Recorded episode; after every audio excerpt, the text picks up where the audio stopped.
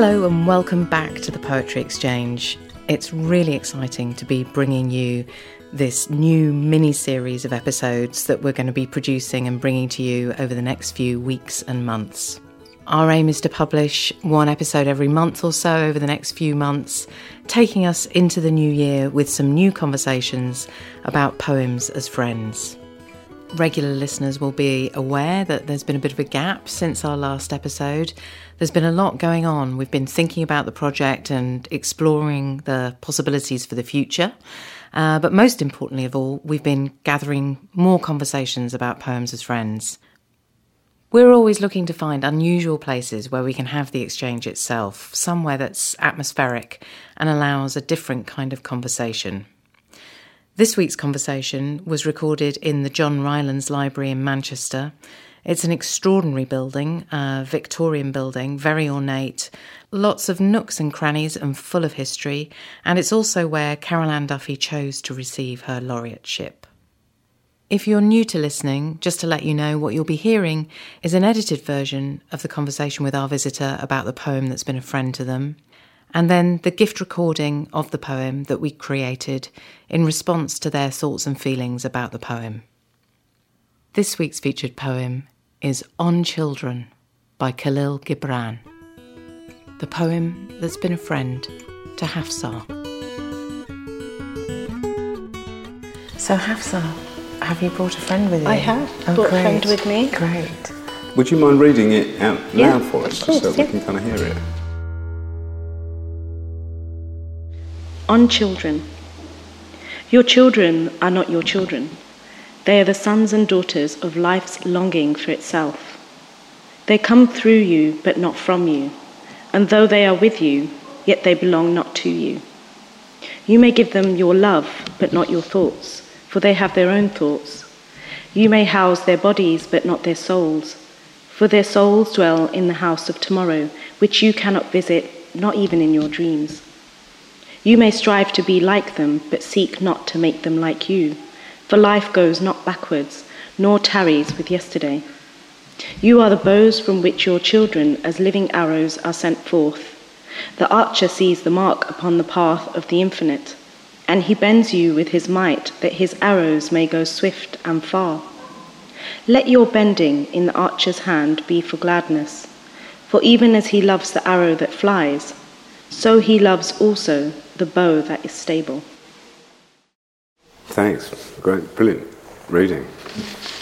When did you come across this? I think I came across this uh, probably a couple of years back um, because my range of poetry that I like has just been so wide. Um, but for this, I think I started looking at more of the East towards, you know, poetry that I would connect with. So I was looking a lot at Rumi, who was around in the 13th century. Then I was looking at um, Bulleh Shah, who was a Punjabi poet, and he was around between the 16th and 17th. So for me, when I came across this, I think it came at a time where I've got five children. And, um, I mean, the youngest is eight, the oldest is 21. And now I think I'm in a transitional phase where that last part of this poem really hits home. That, you know, we can fall into as parents, you know, one of these people that children turn into possessions. But for me, this really reminds me not, not only about faith, but also about the fact that, you know, your children are not your own. You know, you can guide them as much as you want, but ultimately they are their own person. So there was, for me, there was a lot of wisdom in this, and sometimes I, I anchor myself with this poem mm-hmm. because it's quite hard for me to let go, maybe, of my children now because suddenly they're off to uni and, you know, they're doing their own thing, and I really don't want them to leave. if I could keep them, I'd keep them forever. But this poem reminds me actually that you can't do that. You said uh, when you were thinking about this idea of poem as friend, mm. you were looking more to poems from the East. Yeah, I, I went back to study after I'd had my children. Uh-huh. So I went back and did um, English Lit and Criminology, and one of the modules was poetry in that. And so we covered all of the English literary canon. But for me, I think after I left uni, I felt there was something more that I needed. Mm. And I think more so because of my spirituality and my faith, you know, as being a Muslim. So I think um, I started looking a bit more further, further afar, and came across a lot of Eastern poets that were part of my heritage, and um, it just made me want to explore. So that's where this came from. This exploration of, you know, not just the writing itself, but that spirituality, that spiritual path as well. So have you finished your masters? I finished, yes, I have finished. I finished last year. Don't ask me anything about it because I just left it all at University of Leeds. um, I was so glad to finish it. I did something quite contemporary. I was looking at um, Arab literature coming out of the, um, the Syrian revolution now, which is still ongoing, so it was all very new. That's what I was looking at. So this was uh, when I when I go towards the poetry, that's just a lot softer on my heart and my head. So I've spent, been spending a lot of this year just um, reading for pleasure rather than reading for my degree.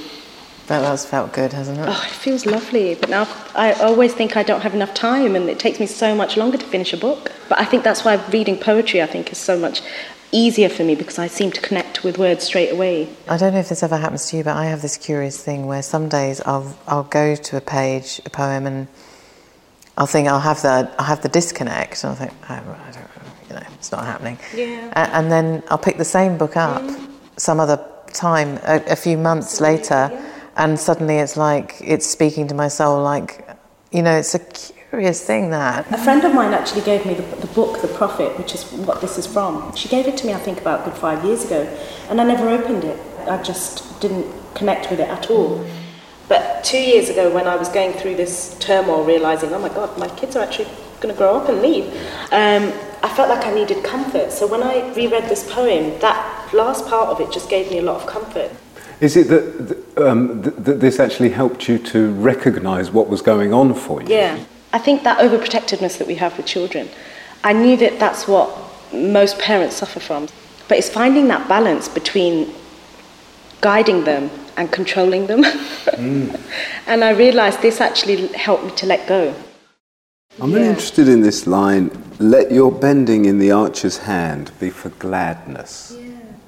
For even as he loves the arrow that flies, so he loves also the bow that is stable. Mm. And I suppose it makes you understand how important your own role is in that. Hmm. You know, the fact that the whole poem is ended on that stability of the bow. But even as it's stable, the fact that it can bend in the archer's hand, you know, there's a lot to be said about that. Being rigid in one thing is not always the best way to do it. You should bend with gladness, you know, and have that faith mm. that there's something cupping you and holding you. And a strength in the, in the flexibility. Yeah, that's right, yeah. You know, the rigidness is sort of can be brittle and actually easily Well, broken. we've seen that over time so much. I mean, I come from a culture that can be quite brittle, you know, and it's, it's only through the bending that you realise actually so much more can be achieved. Hmm.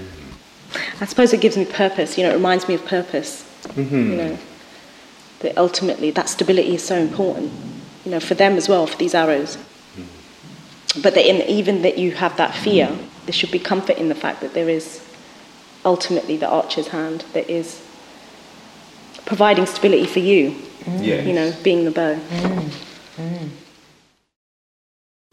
I love the idea. Um, life go, for life goes not backward, nor tarries with yesterday. It says somewhere about um, about the there's something about the future. Yeah, for their souls dwell in the house of tomorrow. For their souls dwell in the house of tomorrow, which you cannot visit, Visit, yeah. not even in your dreams. Yeah. I think for me, when I read that, um, I was thinking of something that's beyond this world. You know, because um, in our faith, you know, we do believe that, um, you know, before the beginning of creation, all the souls were created together first.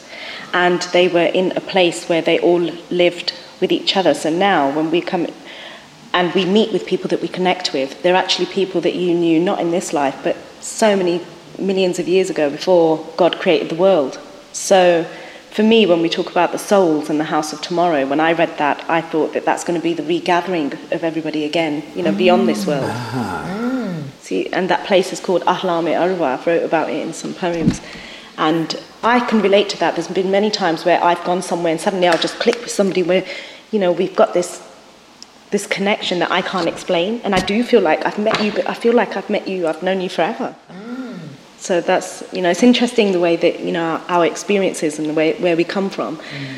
you know, interpret poems in a totally different way. We can all get the universal essence of it, but the way that we interpret it will be so different. Yeah. Yeah. I love the phrase you used, the regathering. Yeah. And did you say you've written about that? The poem was about this connection that we have before the crescents and the crosses and the siths and all these other symbols came into it, the connection that we had just as people, just as human beings. And so I was mentioning this, this place, whether somebody believes in that or not, just the concept of us having some sort of connection, just as being as a human race, I think is just um, a wonderful thing. I think there's too much emphasis sometimes on differences, you know, and uh, we forget that actually we're, we're all the same underneath it all, we're all the same. I think it's just lovely to remind people of that because we live in a world that just bombards us with so many negativities and fear and scaremongering, especially for me as Muslim in the political climate at the moment. You know, that I feel it's very, very important to have that connection, you know, and to and to celebrate that connection. I just want to ask about the feeling of um, the comfort of this poem when it came, and you, your children are not your own, and your recognition of, well, well, the, the, the comfort of this. Then, was there any preamble to that moment of turmoil? I think if I my finger on it, I, I probably. We do a lot of things as a family, and we're very connected in that way. I mean, they will go off and do their own thing, but one of the things that we do is we eat together. You know, eating together is one of those times that in the evening where we have this exchange amongst ourselves, and you know, we catch up with each other's lives and things, what everyone's doing. And I think I felt like I'd coveted them, you know, for so long while they were younger. You know, I dedicated a good few years to them. That at some point when they made it obvious to me that actually I'm not going to be here tonight because this is what I'm doing. And really, that should be something totally simple. You know, it's, it's not an issue, it's not a problem. But I felt, I felt like I was being rejected, which is really silly.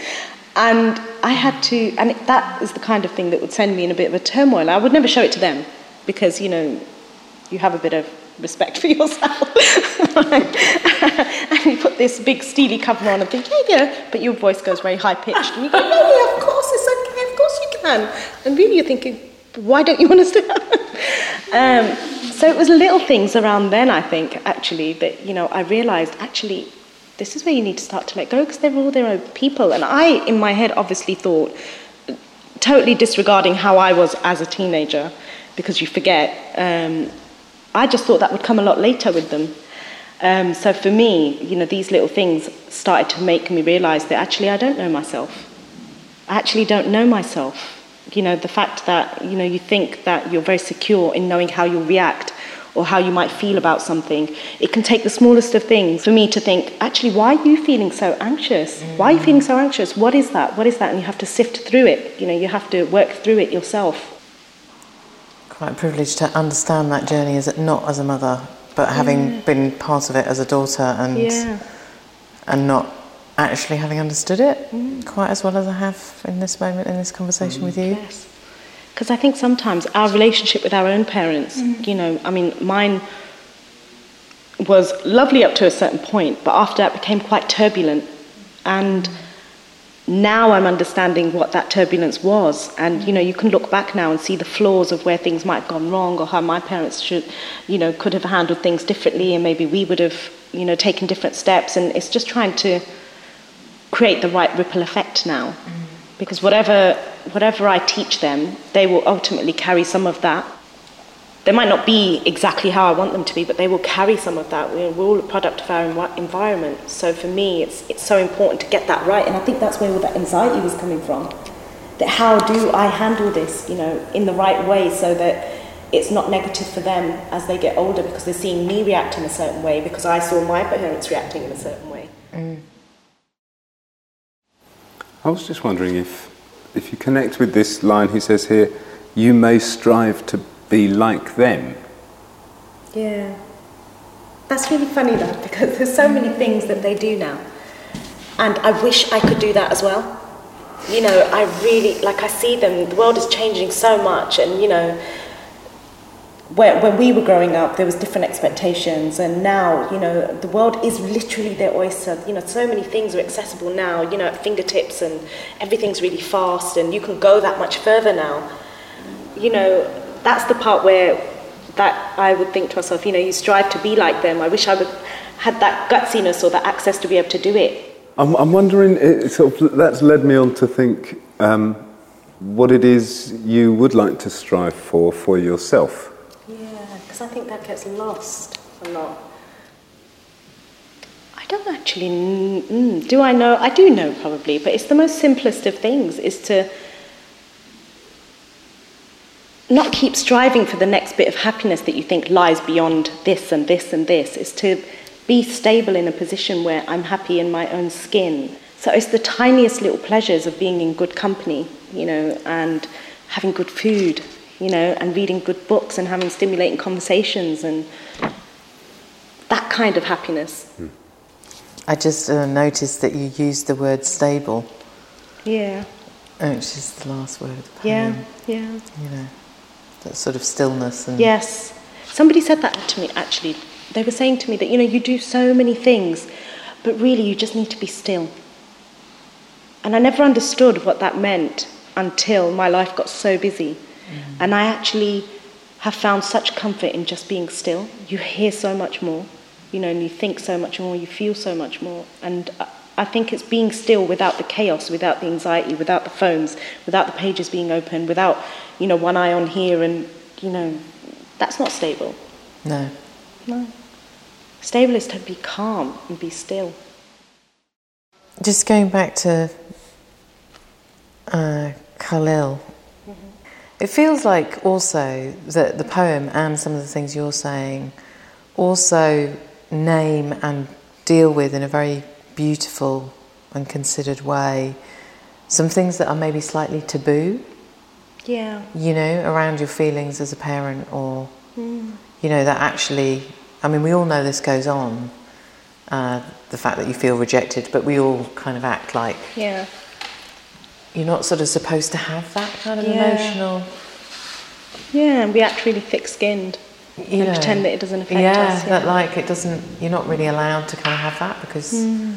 it's not part of the deal. and Because there were, that was one thing that I, I was thinking when I was reading this, that he does it's more instruction, isn't it? And maybe that's probably why I felt that I needed that at that point because it it takes you away from the emotion. It's not very emotive poem in that sense, but it is very like the words of wisdom come across as instruction, and maybe that's what I needed at that point. But even in that instruction, I do recognize that he tells you what you shouldn't do, but not actually what you should. Hmm. So mm. maybe that leaves scope for us to figure that out ourselves.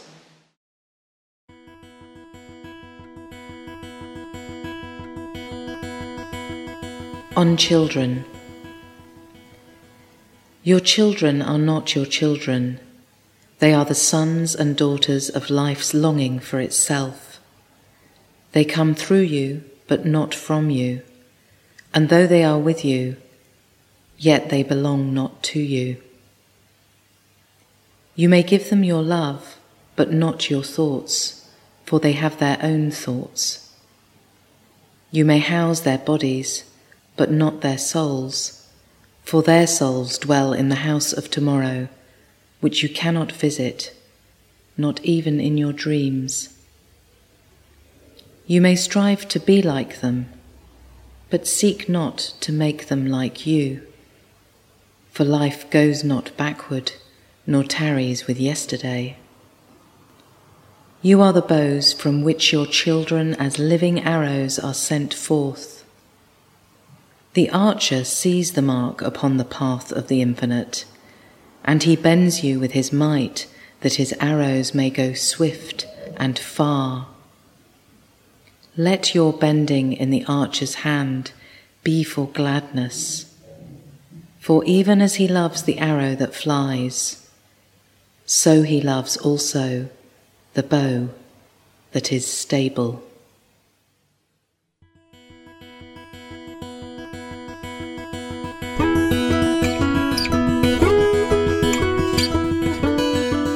Just really thank you so much. No, it was my pleasure, honestly. It's been such a lovely morning. It's really great to meet you and, and to hear about this poem in this way. I'm really, really happy. They're all still living with you right now? Uh, yes, this September is when they. First one. I might First lose two. Yeah, at once. So yeah, which is fine. I've already conditioned myself with what to do with their bedrooms and all Yeah. the rest of it. Yeah. Yeah. It's all been worked out in here. That was myself, Michael Schaefer, and Fiona talking to Hafsah, and it was Fiona with the reading. Hafsah is a writer. She's active on the poetry scene in Manchester. We've put the details of her blog on the description page of the podcast, so if you'd like to find out more about her work, please go there. We're aware that the podcast is listened to around the world, at the last count, uh, in 84 countries. And so we've been working on some ways in which we can hear back from you, and we'll tell you more about that in the next episode. I do hope you've enjoyed the episode. Uh, if you have, please press subscribe and give us a review on iTunes. It really helps us to spread the word. It feels good to be back. Thank you for listening.